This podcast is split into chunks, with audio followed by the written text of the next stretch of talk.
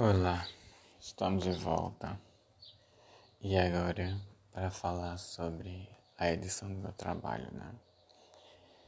Como eu tinha adiantado para vocês, minha apresentação no congresso me fez ver que aquela parte que eu considerava ser importante na verdade era o mais significativo do meu trabalho. Então não fazia sentido manter como uma sessão, que foi que eu fiz e tenho feito. Eu tenho transformado uh, aquela sessão na minha tese. Então eu troquei o nome da minha tese. É, acabei de trocar, de revisar e editar e reescrever a introdução da minha tese para ficar compatível com esse campo.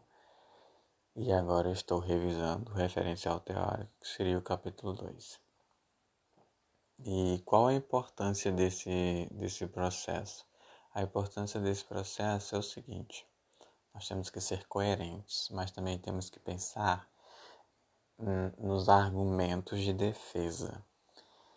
Porque nós sabemos que é, trabalho científico, TCC, dissertação, tese, eles vão passar pelo crivo de uma banca. Eu gostaria de dizer que esse crivo é, é extremamente criterioso, mas na verdade não é. Eles se baseiam no que sabem e dão nota baseada em como o próximo conhece. Não é, não tem tanta é raro encontrar uma banca que que avalie o peso do trabalho considerando a qualidade. Geralmente se, se avalia o peso do trabalho considerando a forma que foi apresentada. Então, se você apresentar bem, é possível que tire uma nota boa. E, claro, se tiver uma escrita alinhada com a apresentação, é, fica próximo do 10, né, da perfeição. Se você tiver uma escrita mais ou menos e a apresentação for divergente, ou seja, você se perder e focar em alguns textos que esse texto não parece ter foco na escrita, a nota vai caindo.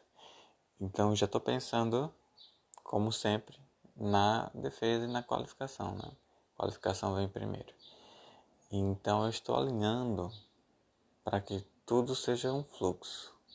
A introdução foi reescrita e quando eu falo em reescrita, nem a primeira linha foi aproveitada.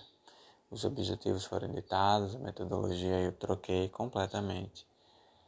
E o referencial teórico está sendo modificado para ficar mais compatível com isso. Então, mudei título de subseção, estou na metade dessa revisão.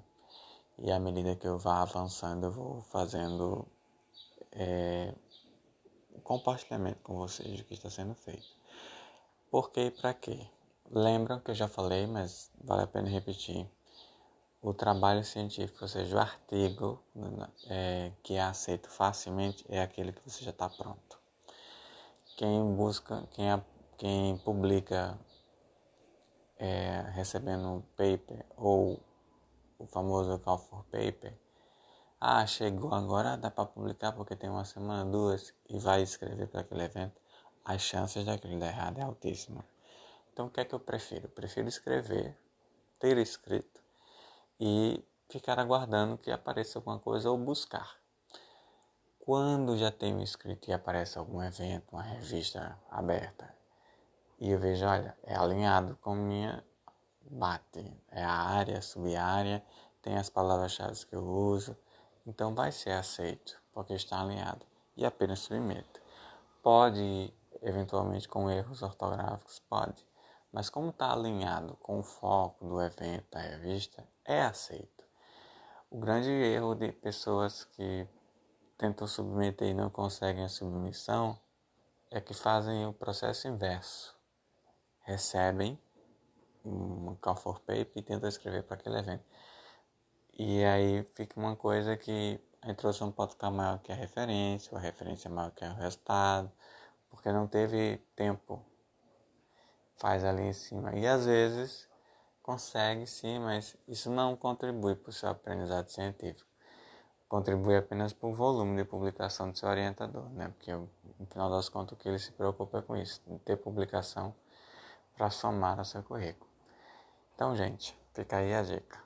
Né? Escrevam primeiro, amadureçam a escrita, revisem, revisem quantas vezes forem necessárias e até quando você achar que já tá bom demais, revise. E, e assim nós temos um caminho melhor, mais maduro e mais seguro para submeter a um evento de impacto.